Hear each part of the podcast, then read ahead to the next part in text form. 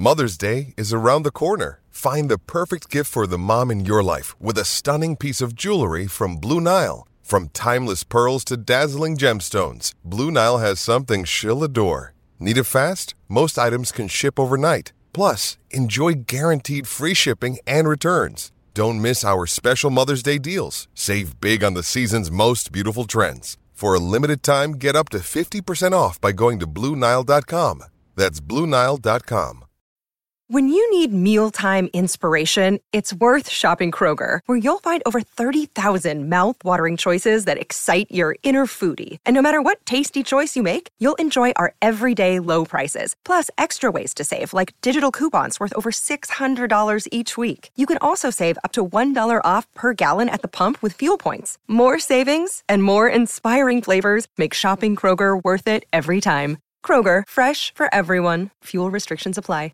With threats to our nation waiting around every corner, adaptability is more important than ever. When conditions change without notice, quick strategic thinking is crucial. And with obstacles consistently impending, determination is essential in overcoming them. It's this willingness, decisiveness, and resilience that sets Marines apart. With our fighting spirit, we don't just fight battles, we win them. Marines are the constant our nation counts on to fight the unknown. And through adaptable problem solving, we do just that. Learn more at marines.com.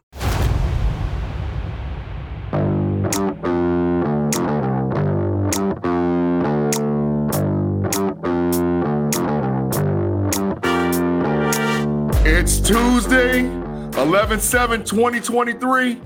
Level Up Podcast in the building. Me and my boy Andy P sitting back chilling. Hey, we missed you guys on Monday, but we had to come to you on a Tuesday, a critical Tuesday, because we're going to get that second college football playoff reveal in about the next 30 minutes. So you're going to be live on the podcast with me and Andy P as we talk about the games, the landscape of college football, all the interesting stuff that's going on. Man, you can't believe we're going to talk about the Jim Harbaugh scandal because it's going to get ugly on the Level Up podcast tonight on Fans First Sports Network, Steel Curtain Network. Andy P, what's up with you, dude, man? Great to see you, and you're back in the building. Yeah, there we go. I'm, I'm, I'm back after little trips to Pittsburgh. I got a trip to Atlanta coming up to watch some college football. So this is uh this is the the heart of me going and watching football in person. I love I I have a big TV. I love having YouTube TV. I know they're not a sponsor or anything, but we're live on YouTube, so I'll give them some props. I love having that quad box going with the four games Man. at once. It, but there is nothing like watching a college football game or a pro football game in person. It's just a di- different atmosphere, different vibe. Absolutely love it. But I'm excited to talk about a week 11 that I think is going to get real interesting because we saw last week. I think both of us were, hmm. you know, a little hit or miss with some of the picks that we had. We weren't perfect, but I thought we got the tone of a lot of games right. Like we're we're at a point where we have a really good vibe on teams. No one's really going to surprise us, at least schematically. Hmm. But what has been interesting, and I, I mean, we're going to get into it, is that there are some Big Ten teams that are really showing that they're a little bit better than I thought they were going to be. Just for just Yeah. from a pure execution standpoint, like the top tier of college football right now is I think better than it's ever been. Like we are Mm-hmm. Yeah. talking about legitimate professional quality teams in the way that they prepare, in the way that they execute. It- it's really fun to watch. Man, Andy, you know, the, the thing that I, you know, just, you know, recapping and all what we've been talking about is that, yeah, we missed on a couple of games, you know, especially in the SEC. And I'm going to call on myself. I'm SEC bias. You know, I got some bias going on with that. But I, like you said, the overall tone and understanding the implications that's going on with those games. You know, it's big time games the rest of the way because we called it from the rip that it's playoffs now, today. Every week is an elimination game or an elimination factor or something that's going to play into setting the stage for the final four teams for the college football playoff. So this week is no exception. Week 11 is no exception at all. But before we get to week 11, let's just talk a little bit about that first playoff seedings. You know, we saw one through 10. We know that Oklahoma's toast. They're cooked. They're out of here. We know they're gone.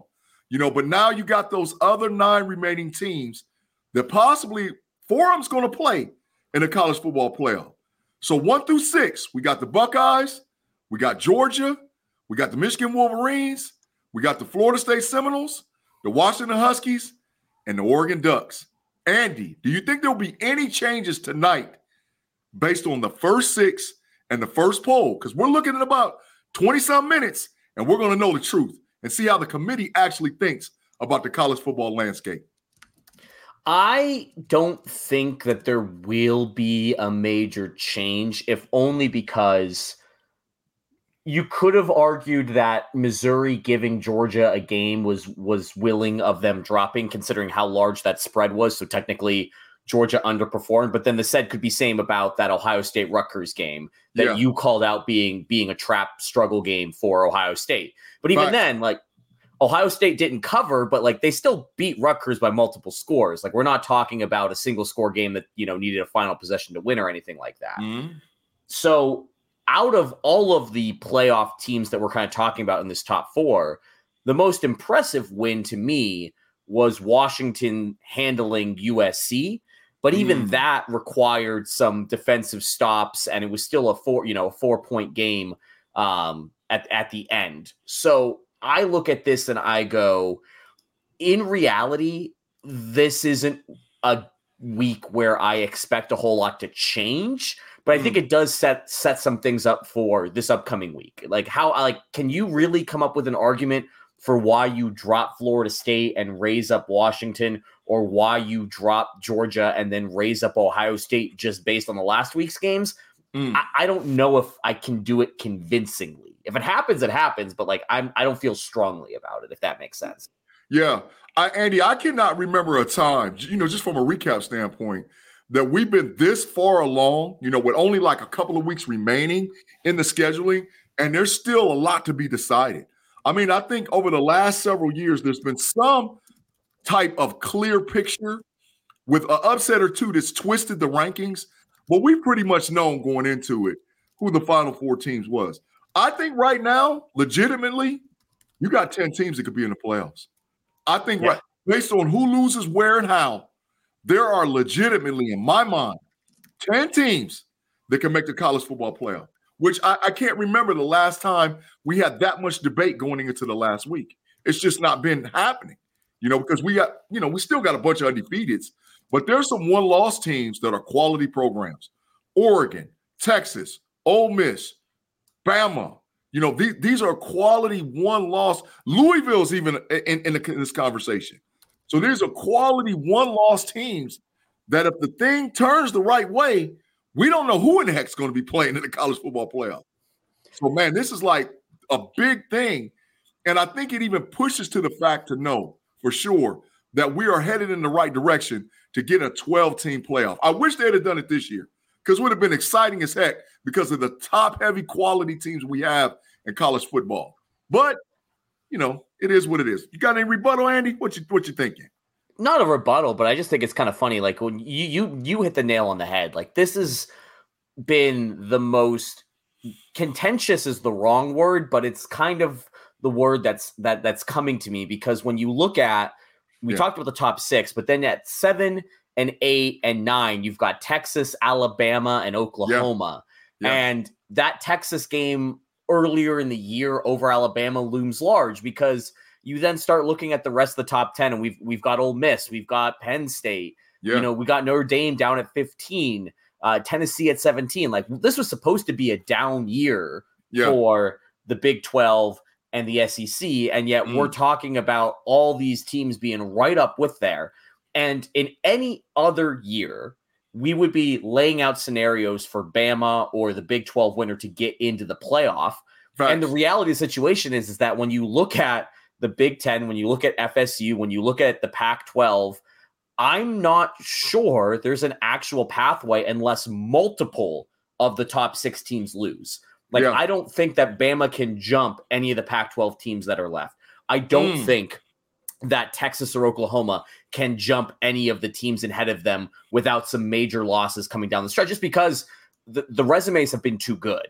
Yeah. Uh, and it, it's it's a great. You're 100 percent right. Like if we had the 12 team playoff this year, we'd be talking about how we get Tim's Notre Dame into that you know 12th 12th spot to, to play in a big game. But then you've got LSU hanging around at 14. You've yeah. got Oklahoma State who just won Bedlam at 22nd, who's gonna yeah. who's gonna move up in the rankings. It, right. This is probably the best top 25 that I have had in a very long time of, of watching college football, which is crazy. Agreed and 100% facts without a shadow of a doubt. And that's why we love college football. That's why we come to you guys and do the Level Up podcast on Fans First Sports Network, rocking out for sure, talking about playoffs, college football, and just in general. So, Andy, we got some games, we got some slates. And like we said, in about 15 minutes or so, we're going to have that poll hit. It's not a poll, it's actually the review of the committee hit. And we're going to see what's jumping off with the top 10. So before we get to it, we're going to talk a little bit about a game. But I'm going to give you guys a precursor. We're going to this might be the biggest game on the slate, but there's something bigger going on about this game. So the game we're going to talk about is the Michigan Wolverines traveling to College Station to play the Penn State Nittany Lions in a whiteout in Penn State. Who could the, the, the, game could not get any bigger? Michigan State ranked number three, Penn State not probably going to be in the top 10. And this game is like for huge Big Ten implications. But there's some stuff going on with the Michigan program. And Andy, hey, I'm gonna call a spade a spade, man.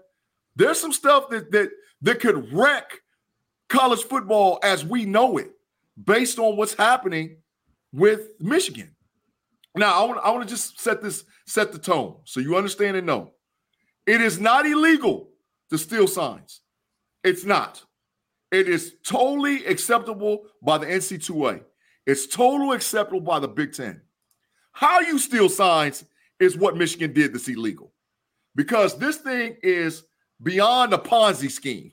This thing is like huge, like a, a RICO, you know, basically, without a shadow of a doubt. There's some racketeering, some money laundering.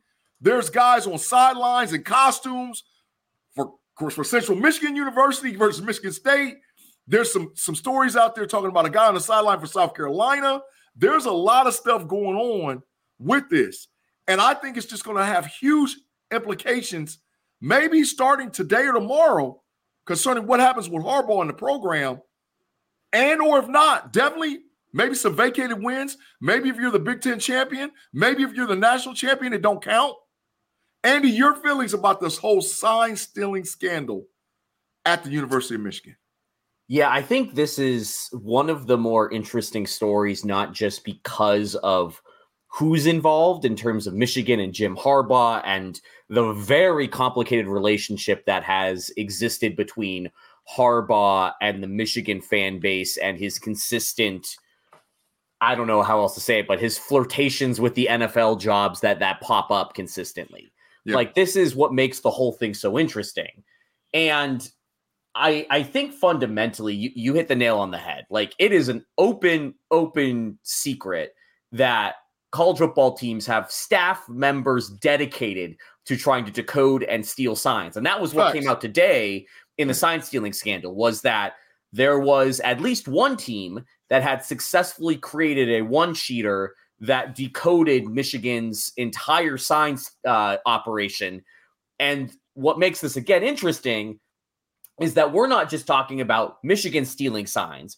We're yeah. talking then about other teams who found out that Michigan stole signs illegally, getting yeah. retribution, not by going to the Big Ten, but by then giving out that stolen Michigan code breaker sheet to yes. other teams that played Michigan.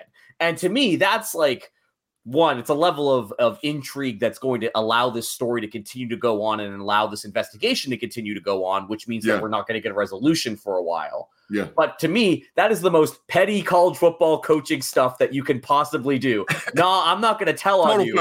I'm just facts. going, I'm just going to make your life so much worse. Yeah. And I I am I'm interested to see what the decision is because ultimately the NCAA is not going to do anything. The NCAA yeah. does not like to get involved in these matters, but the Big Ten will do something. And I mm. think hmm. there's going to be something from the Big Ten, whether it's a coaching suspension, whether it's a reduction of staff for a period of time. You can't let Michigan go unpunished for illegally using technology to steal signs. It's the same Facts. thing that the Houston Astros did, and you saw what happened when Major League Baseball initially did nothing to punish the Astros. Was Mm. the rest of the sport said you've just given a green light for teams to figure out ways to do it, and then they came down with the harsher punishments and the bans of certain people after that after that backlash. Yeah. So the, the Big Ten will do something.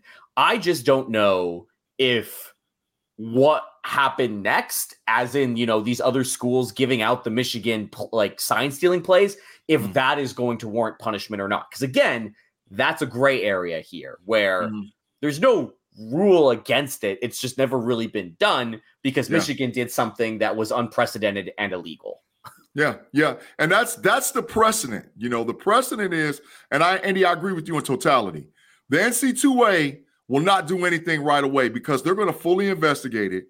They're going to allow Michigan, you know, to prove themselves not guilty by shadow of doubt. So once they file, Michigan lawyers will get involved, and there'll be, you know, a 90 day review period, which is the NC2A bylaws. You know, but I think without a shadow of a doubt, the Big Ten is going to get involved because because of how big the implications is. But the issue with the Big Ten is this: you're caught between a rock and a hard place, bro. If I if I do something to them, does that affect the ability for my team to generate revenue from a possible two-headed monster in the college football playoff? Because let me tell you something: if Michigan and Ohio State play that last game and they're both undefeated, and that game's close either way it goes, it's going to be almost impossible to not put both of them in the playoff because of both of them being undefeated all the way down to the end. Now, some other things would have to happen. You know, you got to have, you know, Georgia drop a game. There's some things, but it's going to be hard to say, well, my only loss is to the team that's the number one ranked team in the country. Come on, man. And, and that's the only game I lost. And I'm and I've been in the one or two all season. That's gonna be a hard deal. But the question is, or is the standard the standard? So I'm gonna do something. I've never done this on a level up podcast before. I'm gonna give it a G Stradamus, right? I predict that the Big Ten officials will step in before the end of the season and suspend Coach Harbaugh indefinitely. I that's what they're to suspend because ultimately it's him having institutional control. It, you can say it wasn't Harbaugh, he didn't know. You can say it was Stalions. You can say it was all these other things. But the bottom line is, it's his job to know what's going on in his program. You can say it was the, the, the assistant coaches and Harbaugh didn't know. Nah, they're not going after the assistants. They're going after the head. So ultimately, I think Harbaugh is going to pay. Now, I would much rather have him pay than the team pay. But this might be a double-headed sword, Andy. And it could be where Harbaugh pays and the players pay. And that's what I, I'm, I'm not hoping. I hope that they can settle it on the field. Let Michigan run up against Ohio State. Let Michigan play Penn State at their full strength, and then let's see. But who needs to be punished is the coach. What's your thoughts, man? I I like that a lot because there's uh, the lack of institutional control is just a fancy NCAA word for saying we something went wrong here and we don't know ex- we can't prove it but Yeah. because something went wrong here the, the responsibility is at the coach Yeah. and let's be real here Co- college coaches at the level of of Jim Harbaugh they are control freaks Yeah. in fact, it's it's part of their whole pitch to the admin is that they are in full control of their program. And so when something like this happens and you give a guy a job Mm. after or during or whenever the sign stealing was happening, Mm. it, the ultimate responsibility is up on you. And that and that Mm. comes with the gig. That's why you get paid the obnoxious amount of money. That's why you get all the endorsement deals and, and all the extra things. It, it's Yeah. your program. Facts. And at the end of the day, if there is going to be a punishment doled out, it has to be on the head coach. And again, like I kind of mentioned off the top, what makes this story so interesting is that Jim Harbaugh has never been one to shy away from wanting to go to the NFL. And Yeah. right now there is there is one opening and it is with a franchise that is considered one of the legacy franchises in the NFL in the Raiders Facts. where Jim Harbaugh used to be a quarterbacks coach. In fact, he was the quarterbacks coach when that team was in the Super Bowl. Facts. And that is a franchise that likes to hire from within its own coaching tree and its own family. We're not even talking about the fact that the Bears job might come up. We're not talking about the fact that the Chargers job might come up.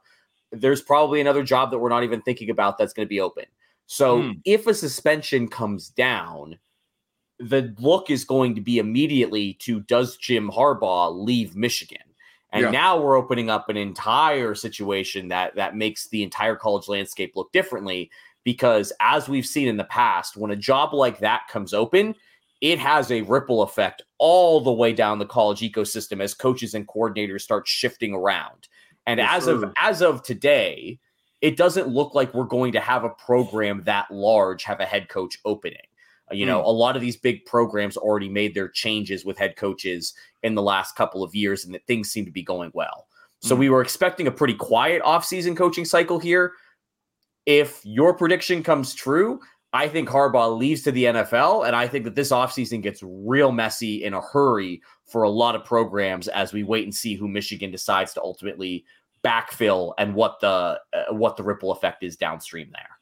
I, I, don't doubt it. I don't doubt it. Andy, everything you presented, I believe, is 100% facts.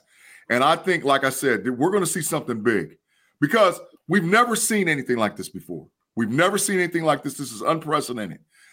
And, and the thing about it is, Jimmy Harbaugh, I ain't mad at you, bro. But the issue is, you got to do it the right way. You know, you can go sit in cameras and all whatever else. You got to do it the right way. I'm not hating on you. I love the Buckeyes, but believe me and trust, I want Michigan to go undefeated until they play Ohio State. Win every game until you play Ohio State. And the issue is you got caught with your hand in a cookie jar. What I told one of my guys that I share podcasts with, shout out to Payboy and the Bear Claw payday for the and the Bear Paul podcast payday. I told you, it's like me getting caught speeding, and I'm saying, well, the car in front of me was moving faster. No, I got caught with my hand in a cookie jar, so it's my fault, and that's really what's going on right here with Jimmy Harbaugh. But Andy, we're going to close this subject out. We're going to take a quick commercial break on the Level Up podcast, pay some bills, and then we're going to come back and give you the preview of the Michigan Penn State game. We'll be back in 10.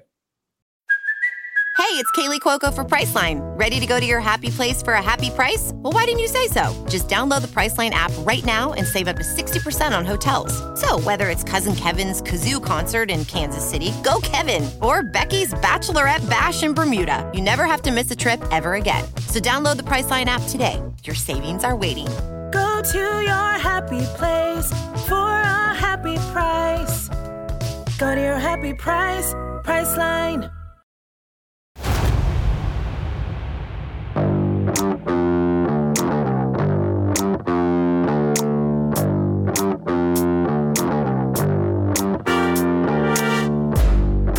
Back with the Level Up Podcast, November 7th, 2023.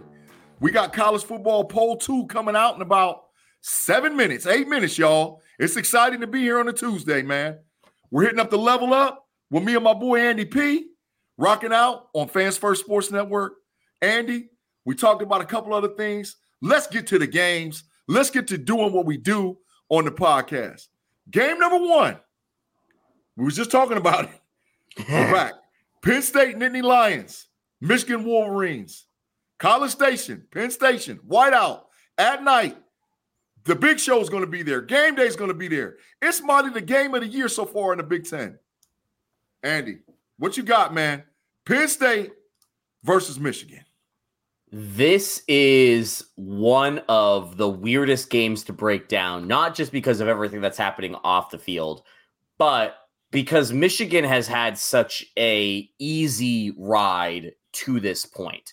Now, they've been dominant every step of the way. And, and I think that that does say a lot about a team, as we've seen in other years, where, where teams that have had this easy of a schedule don't dominate and then falter at the first real challenge that they have.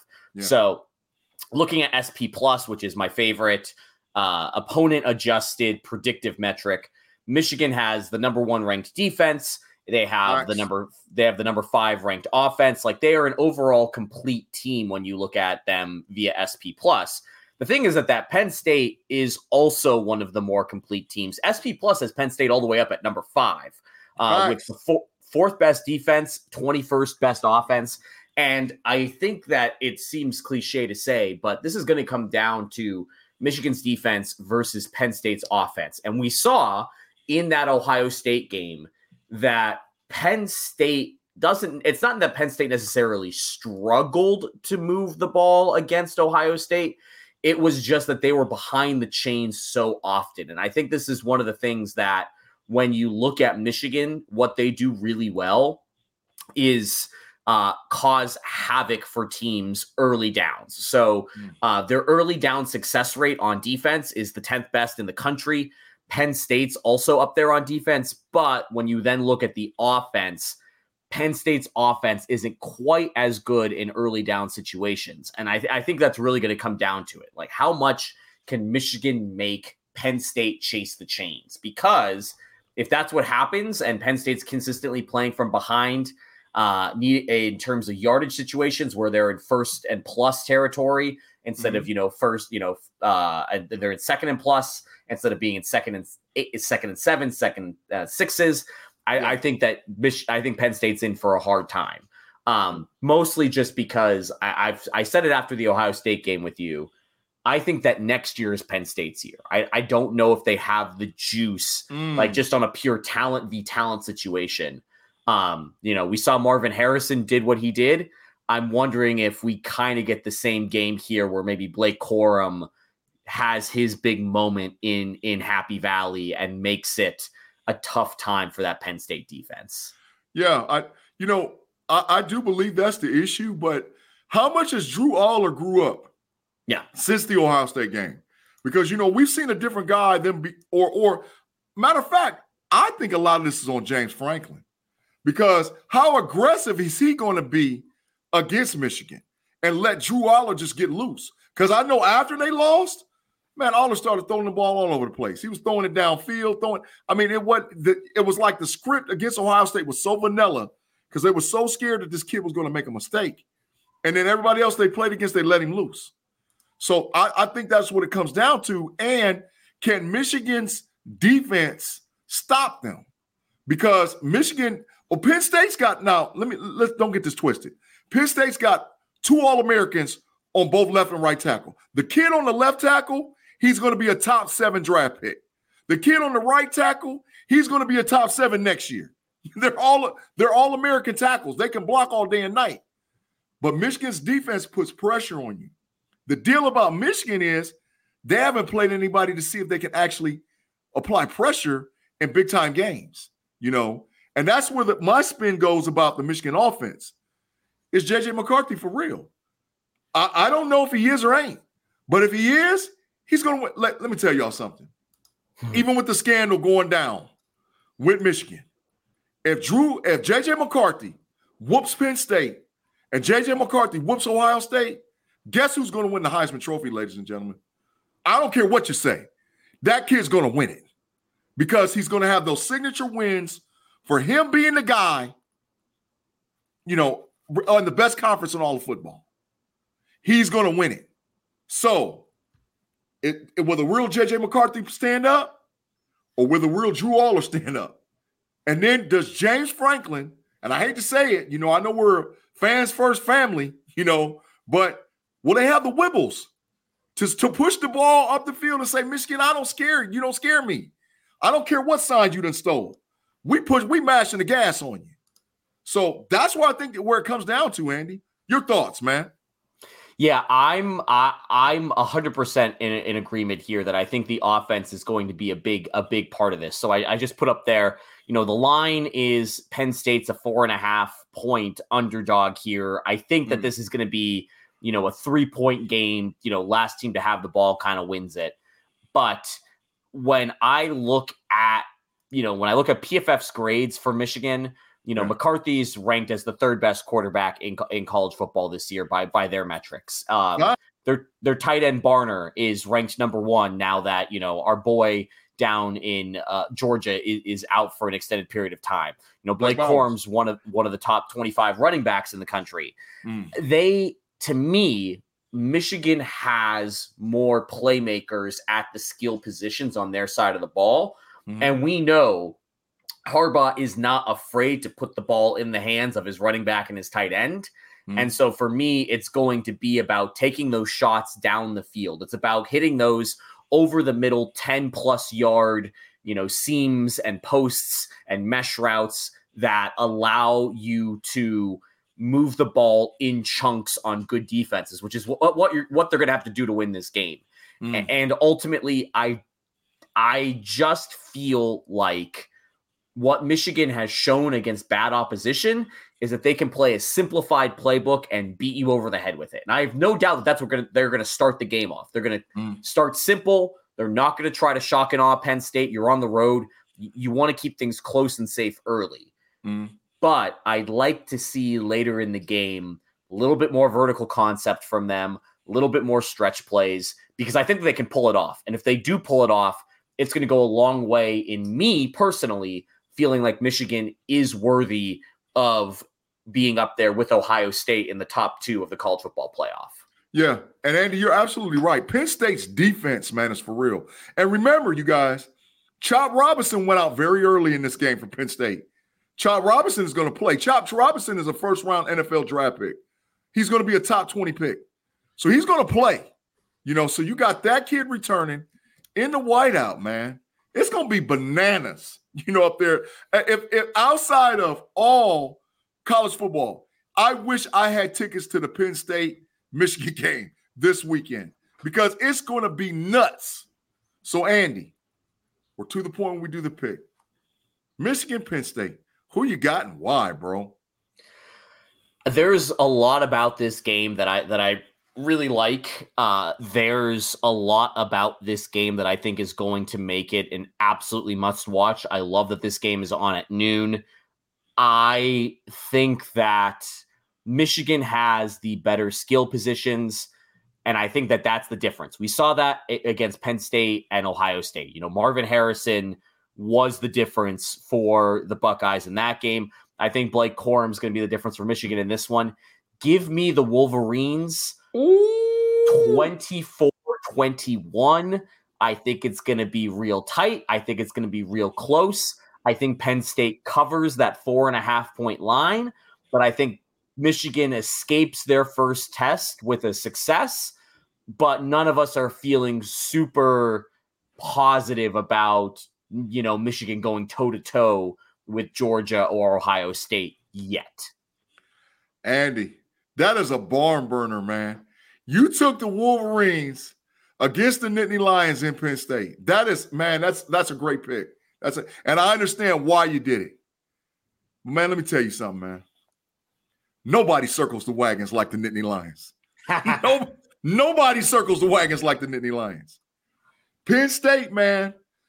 And this is what the college football playoff doesn't want to happen. Because it's total anarchy. Because if Penn State beats Michigan and Michigan beats Ohio State, guess who goes to the to the Big Ten championship game? The Penn State Nittany Lions. So you're going to have Ohio State sitting at the crib and Michigan sitting in the crib, no way into the playoff. So I want it to be messy. I want it to be messy. Man, give me Penn State 28 21. JJ McCarthy throws a pick for Penn State to win. Maybe even a pin, a pick six. Give me Michigan. I mean, give me Penn State for the dub 28 21. Wow. Andy, we, yeah, man, I got to do what I got to do, dog. Got to do what I got to do. And I'm not hating on Michigan. So all you guys out there thinking I'm hating on Michigan, I'm not. I just don't think they're battle tested. All right. So that there, that's that's my pick. Tim, I like that pick too, man. But I like Penn State at the crib. The whiteout is going to be bananas. All right, man. Andy, we're going to make our inaugural run back to the Pac-12. we go there every week. We're back there again. Another big, huge game. Utah Utes Washington Huskies. Michael Penix Jr. is trying to get that Heisman Trophy, y'all. That's what's going on out there. But you every year, this is what happens. We we have a clear-cut favorite out there in the Pac-12, and Utah spoils the party. This has been going on for years, right? So does Utah spoil the party this week? Andy, what you got? I, I think that Washington has done a lot to make me like them but not love them. Uh, I I understand why they're the fifth team and Florida State's the fourth team. You know, Florida State has shown a bit more dominance over mid competition, while Washington has over the last few weeks really kind of struggled. And I thought that that USC game, I don't think USC is a very good team. I'm happy that they fired Alex Grinch. We'll talk about them a little bit later, mm. but I I don't think that they're as hyped up as a lot of people think that they are. And Washington did need to figure out a way to stop them uh, and, and, couldn't do it consistently. But again, it's, it's Caleb Williams. It's a team that's absolutely fantastic. Mm. Um, I am a big fan of Penix Jr. Like just taking a look at, at what he's been doing in the passing game. It, it's just been so it's been so efficient. Like he is just able to dart the ball all over the field. He's running an NFL based system with timing. Mm. He's got NFL weapons. They are I think that the Washington Huskies, out of the top six teams that are in the playoff, uh, like the top six of the playoff rankings, I think the Washington Huskies are the best offense. Period. Mm. I, I, mm. I, like them better than the than the Michigan offense. Uh, I think that it is a bit more explosive. I think it's a bit more dynamic. I think it's a bit more efficient. I, I just like what they're able to do with the big play that Michigan has yet to kind of show that they can do against quality competition. And again, maybe we'll see that change this week. But I, I think that for Utah, their annual spoil the party, they're going to need to have a heck of a game, especially because it's on the road. Like, you mm. know, Utah really did struggle when they went on the road to play Oregon, and now they got to go play Washington, a team that beat Oregon at their own, uh, at the, you know, up in Seattle. So I, I just think that this is going to be a tall task for Utah to, to even keep this one close. Man, Andy, I hear you, man. But I saw the Washington Huskies give up almost 50 points to USC Trojans. Now, I'm not talking about Caleb Williams that's playing quarterback for Utah. That's not what's happening. But I think Utah is the toughest team in the Pac 12. And if Washington's ever going to lose a game this season, this the game. Mm-hmm. They, because they're going to look forward. They're looking forward to what they got. They got they, they got Washington State at the end. You know, they're going to have a rematch against the Oregon Ducks hey man, this is a game they can lose. But I think if Penix wins this game, I think he's sealed for New York. There's no ifs, ands, buts about it. I think he's sealed. Now, where he finishes, don't know. But I think he's sealed for New York. He needs a big game because this is the factor with Utah. They have shown that they struggle with defensive heavy teams. Look what Arizona State did to them. Look what Arizona did to them. They screwed with them because they they sat in that cover two and they mashed the gas the whole time. And they were like, we're not going to let this guy beat us. So what Washington has done from a playmaking standpoint is they flipped and they became a run centric team. The running back had 200 some odd yards and four touchdowns last week. So they're saying, okay, we're not going to force it with Michael Penix, but we're still going to try to beat you because our offense is dynamic. So I think it's a huge game. I think it's probably the most underrated big game in the Pac 12 this season, without a shadow of a doubt. Andy, any final thoughts before we give our pick for Utah and Washington? I love that you brought up about that defense. If you look at uh, EPA early down success rate on defense, Utah is the best team in the country at limiting uh, early down, so first and second down success. Utah's defense does it better than anybody else. In fact, they're the number one defense in the country when it comes to EPA, uh, especially against the pass. So this is really a strength on strength game because Utah's defense, one of the best out there. Washington's offense, if you look at um, overall EPA on offense, they're one of the best. You know, fourth overall on offense, fifth in passing, seventh in early down rate. This is going to be one of those games where styles kind of make the fight, and mm. Utah does not have a great offense. Washington's defense is nowhere near as good as their offense. Yes. It's one of these situations where the, you know, the the best players have to rise up to the top. And I mm. think that that's what makes a great college football game is when you have these two diametrically opposed styles coming up against each other and it's strength on strength. Strength on strength. That's what's cracking. Andy, give me your pick. We got the game. Give me your pick. Who you got? I like the Huskies to win this one. I think we've seen it time and time again. It's really hard to win on the road in the Pac 12. That being said, I don't like the nine and a half number. I, I think Utah is going to keep it closer than that. I think Utah is going to make it interesting and painful for Michael Penix Jr. Their offense is based a lot on timing, and I think Utah's really going to disrupt that timing. And Washington's going to need to rely on the ground game to win this one, but they're going to be running it up against a very stout defensive front. Give me Washington to win this game. I like the Huskies winning this one 27 to 23 and I think uh, I think Washington feels pretty good coming out of it, but it's it's going to feel tight there. Yeah, I I think hey, Afton. It, yes, it's a question. I think Washington will win, but Andy, you're 100% on it. This game is going to be tight. And and that's the issue. Michael Penix Jr. has showed us that when the biggest moments hit, he balls out of control. He did against the Trojan boys, he did against the Oregon Ducks. He's shown that he's him without a shadow of a doubt. He has showed that he is him. So the issue is can you do it one more time? Because this one more time is going to seal the deal. He knows it. We know it as fans. You get the dub against Utah, you just sealed your your your, your ticket to, to NYC. So I like Washington to win, but it's going to be close. It's going to be close. I like 31 20. Washington pulls away late, 31 20. Give me the Huskies. And I think Penix throws for 275 yards and three touchdowns and seals his, his ticket to New York City without a shadow of a doubt. Andy, we're going to take a top, quick commercial break. We got a few more games to cover, but we're going to shift gears so that way after we take 10, we can give you the updated college football rankings because we just got 10 through 7 revealed to us. We're waiting to see what's going on six through five. So give us 10. We'll be back in a second after we pay some bills.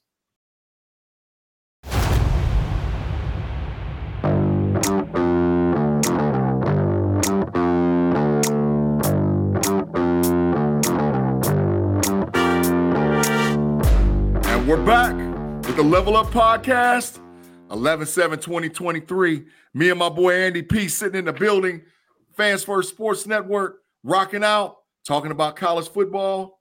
Andy, we're having right now live. I just saw 10 through 7. Only no changes really at all outside of Ole Miss taking Oklahoma space. Alabama did not jump Texas. Alabama remains eight. Texas Joe seven. They just revealed Oregon at number six. Washington Huskies at number five. So so far, no big changes. But I'm interested to see what's going to go on this one through four. We're going to go to our next game as they're revealing the one through four. We got the Georgia Bulldogs versus the Ole Miss Rebels. Six and one. I called old Georgia to lose last week. And I'm telling you something, man. I'm so mad at Cook, the quarterback from Missouri. He blew it. They had him. Yep. They had them. They had them dead to rights. They should have won, but they lost. And Georgia remains undefeated. So, Andy P, my brother Mod on the Know It Alls podcast been saying for weeks, this where the Bulldogs gonna take the L. Give me the preview about Georgia and Ole Miss this week. I am having conflicted emotions about Ole Miss. They're a team that just holistically kind of looking at what they do it's been really upsetting for me just because I we know what this offense is. They're according to SP Plus, they're you know a top a top. They're the eleventh uh, unit, so just outside the top ten. They've done some really nice things on that side of the ball. Defensively, they're just outside the top thirty. Uh, special teams, they're just outside the top 40. So they're not necessarily a balanced team. They rely on their offense a lot more than they rely on anything else, but still holistically a pretty good team. I just have not liked the way that Ole Miss has matched up with more physical competition. So mm-hmm. we mm. saw it in that Alabama game. Uh, we saw it against Tulane, who was playing with a backup quarterback and backup wide receivers. Mm. They they will gladly play and win a shootout, and they can dominate a shootout, mm. especially with the way that they're built on defense. Like that secondary can can help them win a shootout game. But when you're playing a game in the trenches, I don't necessarily know if I am a firm believer. And when you look at what Georgia wants to do, like all things considered, Carson Beck has really stepped up. We I really thought that with the loss of Brock Bowers and losing his safety net and his passing ability over the middle, I didn't think that Beck was really that elite of a passer. and yet he has continued to be a plus arm in those deep balls over the middle without him. And I, I think and that that has been the biggest surprise of the year for me. He, he's him, Andy. He's him. There ain't no doubt about it. But keep going, keep going. You got it. Yeah, I I just overall like the the Georgia offense has impressed me a lot these last few weeks if only because I thought they were a one trick pony. They are not a one trick pony at all. Mm. Uh, turns out that they are just tight end you. You know, you lose Darnell Washington, we got Brock Bowers. You lose Brock Bowers, great. We got another guy that's going to come in here, step up, do the same stuff, and and, and dominate. So yeah.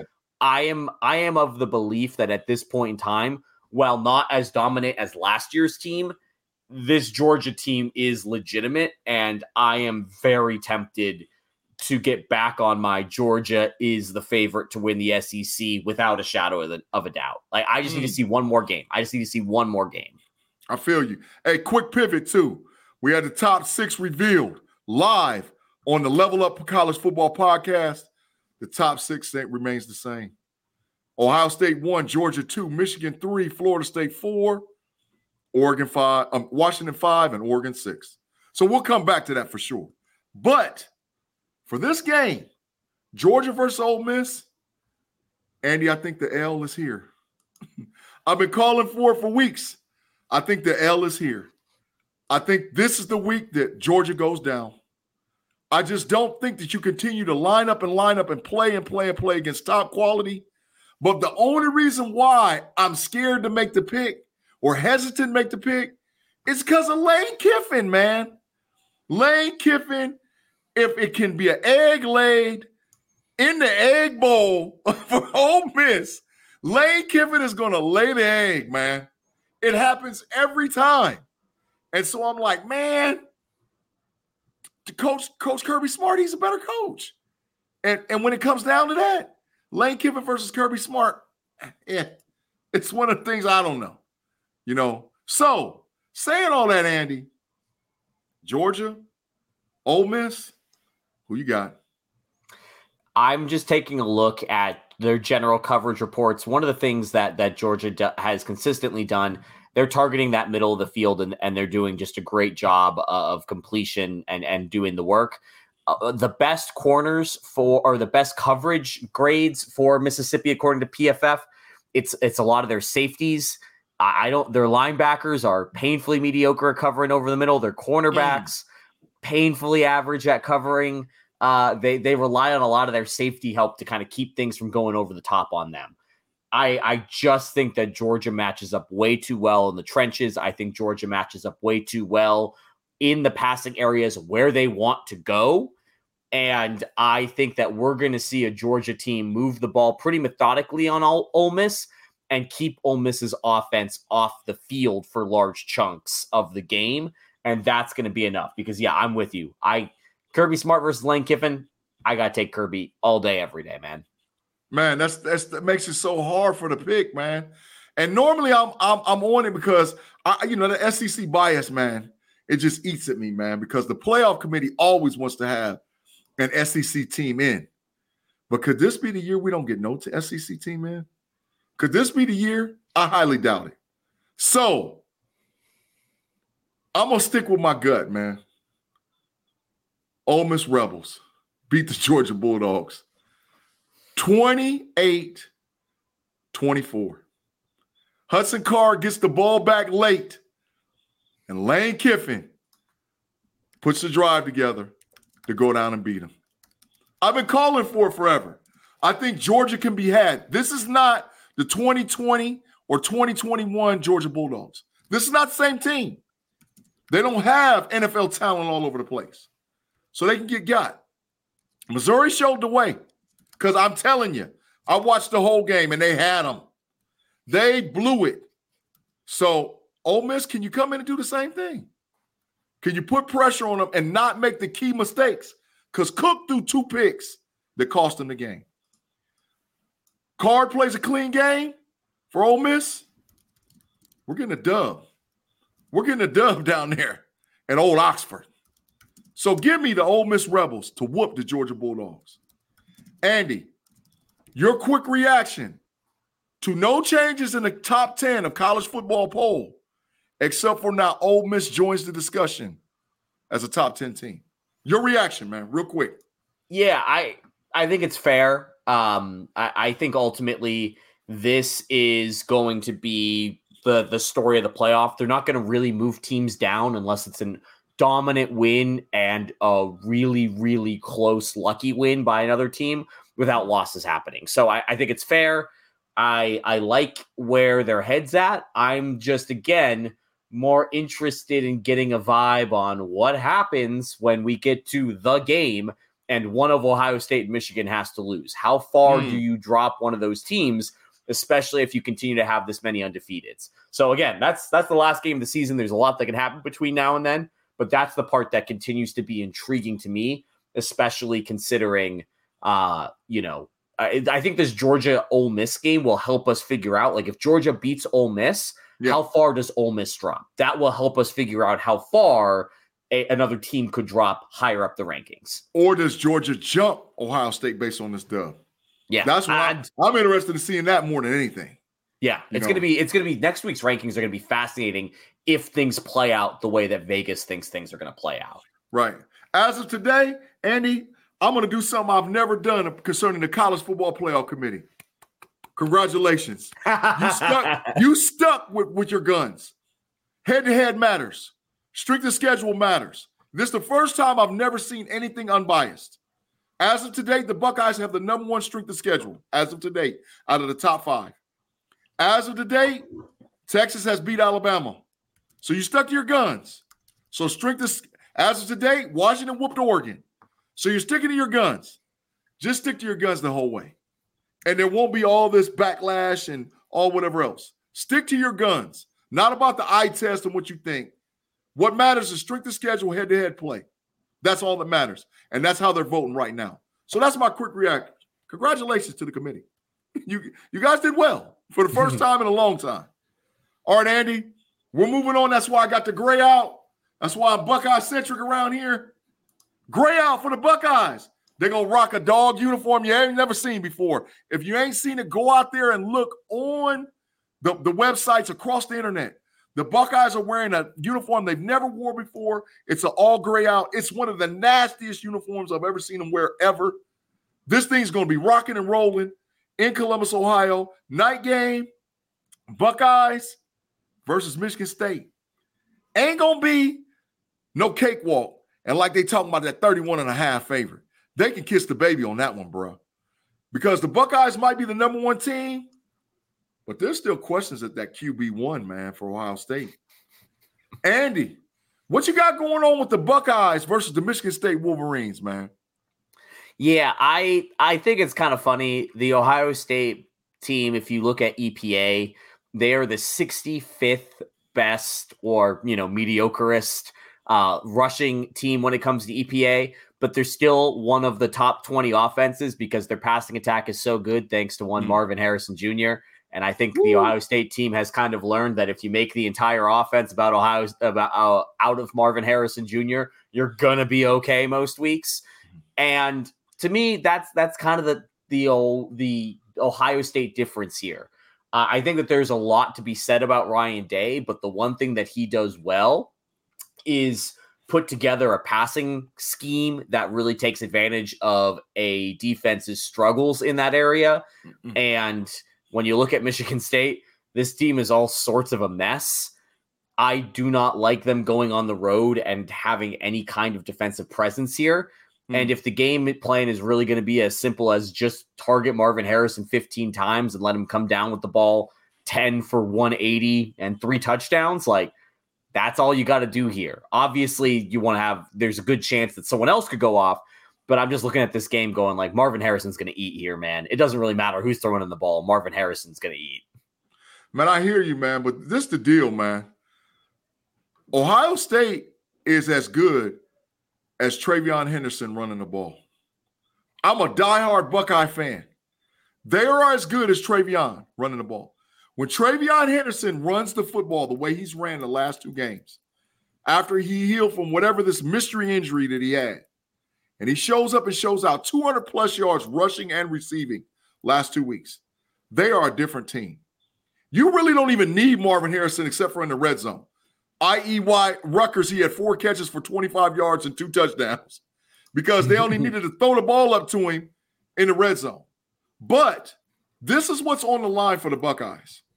Number one, seeding in the next college football playoff.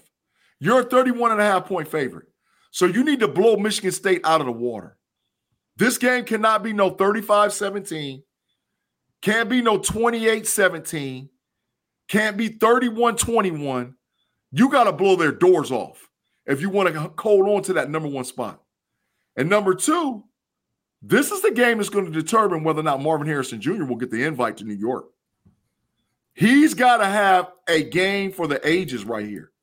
He needs 10, 11 catches, 140 to 160 yards, two plus touchdowns because the defense is there.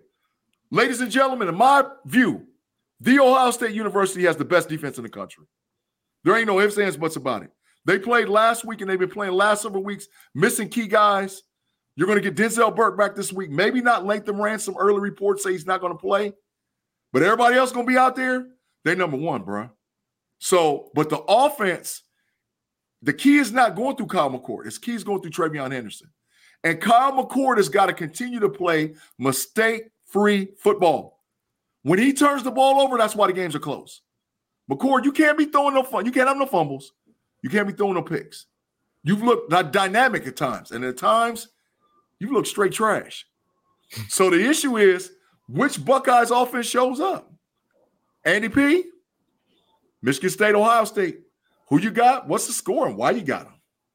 I'm going to tell you right now, I think that Ohio State's pitching a shutout because that defense is one of the three best defenses in the country. Mm. And the Michigan State offense, by any metric you want to go by, is one of the bottom 10 units in the country.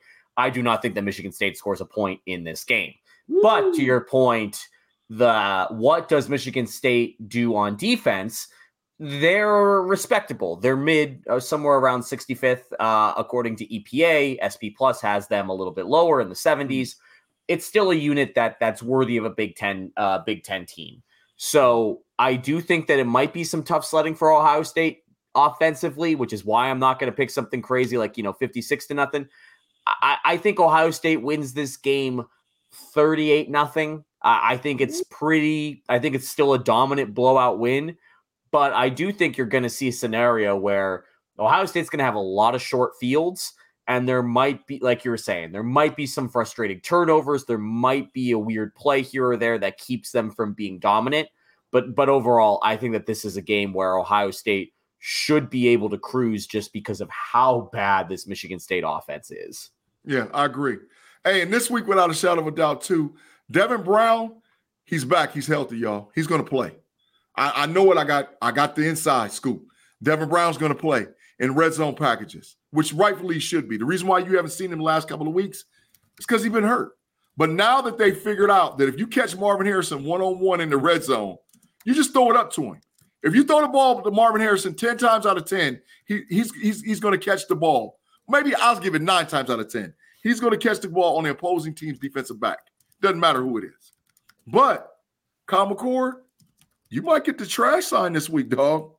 If you don't show up, I listen, I don't need you to be CJ Stroud. Listen, there's let, let, me say something. There's nobody like CJ Stroud out there right now. He's the best quarter. He's a top 10 quarterback in the NFL right now today. I, I don't care what you say. He's a beast. He just showed you why just last Sunday. You ain't got to be Justin Fields. Heck, you don't even got to be the late great Dwayne Haskins. We just need you to not be Honda McCord.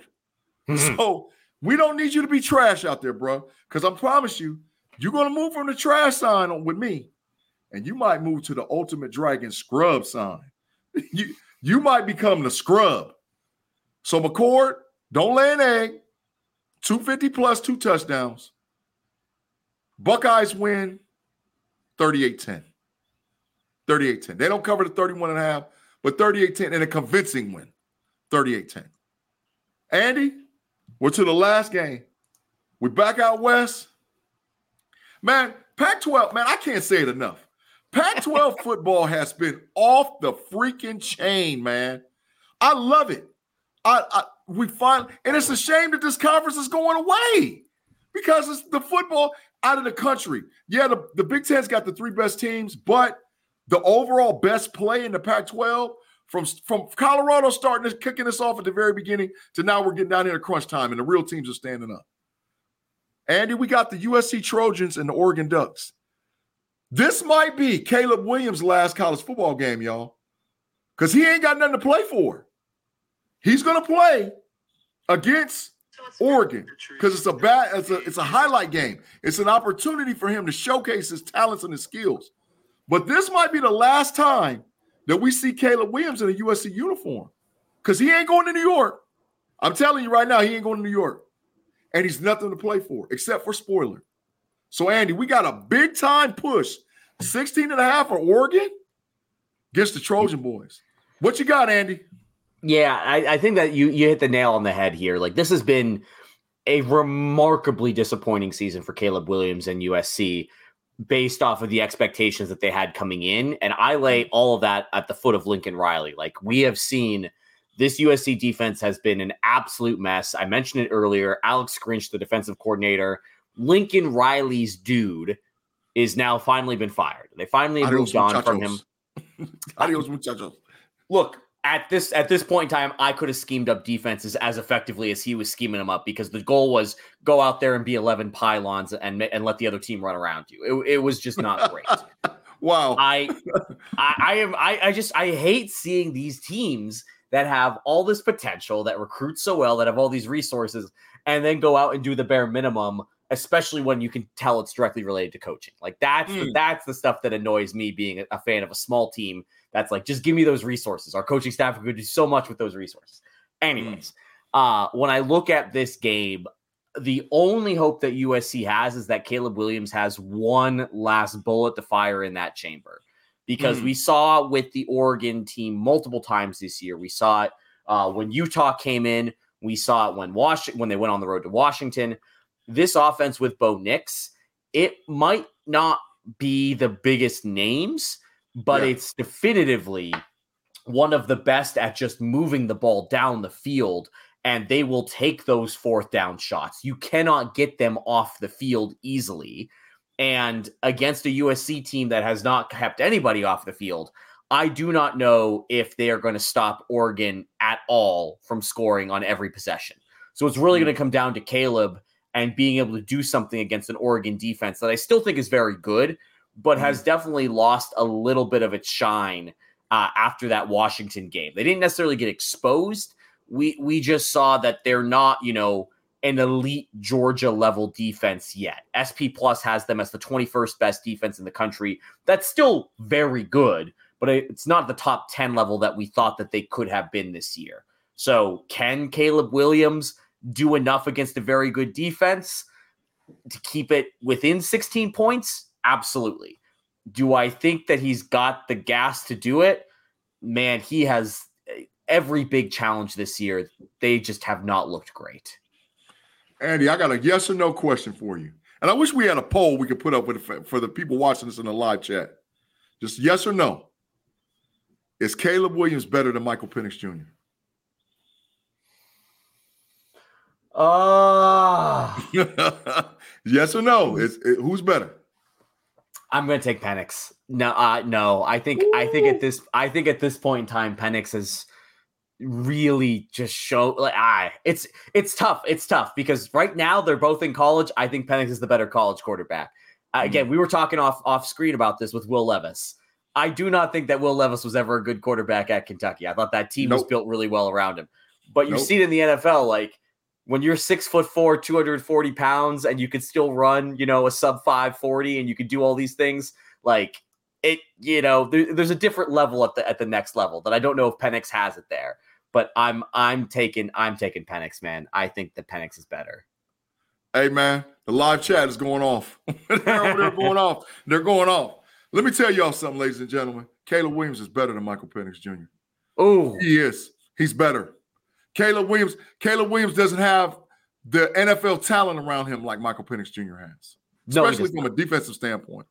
Caleb Williams is going to be the number one overall draft pick in this year's Cup of Coming draft. And you can take it to the bank today, bank it, right? And the issue is Caleb Williams is going to show you what's really going on with the Washington defense because I think they suspect. So I think this is going to be a barn burner. You saw 50 49 a couple weeks ago with Oregon and what I mean with uh, USC and Washington. What you think you're going to see now? I ain't gonna spoil my pick, but I'm just letting you know this could be Caleb Williams' last game, and he's not going out a loser. I saw that kid jump up into the stands and cry like a baby holding on to his mom because he was so frustrated. People thinks he's out there for himself. He's not. This kid is a winner. He's a bona fide winner. I'm a diehard Pittsburgh Steeler fan. And if there was any way possible we could get Caleb Williams, oh my God, I would be so happy I'd, I'd, I'd shake because he's a winner and he wants to win. It's just his issue is that defensive coordinator could get to kicking rocks out there at USC. He's trash. That's why he got fired. And Lincoln Riley, you better pull it together. You might be next, buddy. So, Andy, give me your pick. Oregon 16 and a half versus the Trojan boys. Who you got? Yeah, you, I think, hit the nail on the head here where – this is one of those games that has the potential to get real squirrely real quick just because I think there's a pressure on USC that Oregon does not have. Like Oregon just needs to win this game. U- USC needs needs to win this game or Lincoln Riley is is done. Um and I I think that the money that they just have there invested in him that has come up blank you're you're supposed to be an offensive genius and you're going to waste a Heisman winning quarterback for 2 years and not even get close to the to the Pac-12 championship, it's a waste. Um, that being said, I think that's going to happen. I think Oregon wins this game. I think Oregon puts up 38 points on the new look USC uh, defense and I think USC scores 30 points. I think I think it's 38-30 Oregon over USC. Okay, so I'm gonna preface this pick. If Irving, the running back for Oregon, rushes for over 120 yards, Oregon will win. But if they get into a shootout, when it's Bo Nix versus Caleb Williams, give me Caleb Williams. I'm picking the Trojan boys, man. Give me the Trojan boys right here, man. Give me USC 48, Oregon 41. I'm picking the Trojans. I believe that this kid is fighting for something that's bigger. And I think anytime you get a coaching dynamic change in the middle of the season, it fires the troops up because they know that their spots are not sealed. There's defensive players that you're going to see that haven't played all year for USC that's going to play. And they're not going to put up with mediocrity because Lincoln Riley's job might be on the line. He can't have four losses. Matter of fact, let alone he can still get five because UCLA can beat him with a Heisman Trophy winning quarterback, and you were supposed to be a top four team going into it, oh, they'll fire you. Give me the Trojan boys, man. Give me the Trollers boys because I think Caleb Williams goes out on top. I think he does. The kid's a winner. And I'm sticking with him, and I believe he's a winner. So, Andy, there's our show. What you got going on, Andy? Tell the people what's rocking out and what's happening with Fans First Sports Network, bro. Yeah, make sure that you're subscribed and uh, following Fans First Sports College Football uh, on your podcast platform. You're going to get this show. You're going to get the uh, ACC show that I host once a week. Uh, there's lots of good stuff happening from all of our co-hosts across this network. You definitely want to follow us there, and then follow me at AC Pregler on all sorts of socials, uh, Substack, Blue Sky, the old Twitter, like whatever it is. Uh, I'm going to be there with uh, AC Pregler posting about college football, having a good time also uh, quietly celebrating the Steelers' resurgence here, five and three, and in the playoffs. Man, I know, Andy. I, hey, listen, the AFC North is the best conference in all of football. If the playoffs started today, all four teams will be in. I don't think that's ever happened in the modern age or modern era where you're going to get four teams from one conference in the playoffs. So, shout out to everybody in the AFC without a shadow of a doubt. Cincinnati Bengals, Cleveland Browns, Pittsburgh Steelers, and Baltimore Ravens. You guys are playing outstanding football. Saying all that, I appreciate you guys rocking with us on Fans First Sports Network, Level Up Podcast, me and my boy Andy P. We thank you guys in the live chat with all the live and lit up comments. We appreciate it. Make sure you check me and Andy out next week. Check me out on Wednesday night with Pump Your Brakes Podcast. Tate Boy Fresh, my boy Shannon. We're gonna say some stuff on Fans First Sports Network. Check out the Homies podcast on Friday nights on Fans First Sports Network, and make sure you swing on over to the Know It Alls podcast on Sundays with me, my boy, my, my boy Mon, and my boy Tate Boy Fresh as we cover all sports. As for me, Andy P on the Level Up College Football Podcast, we appreciate y'all, and we're out. Peace.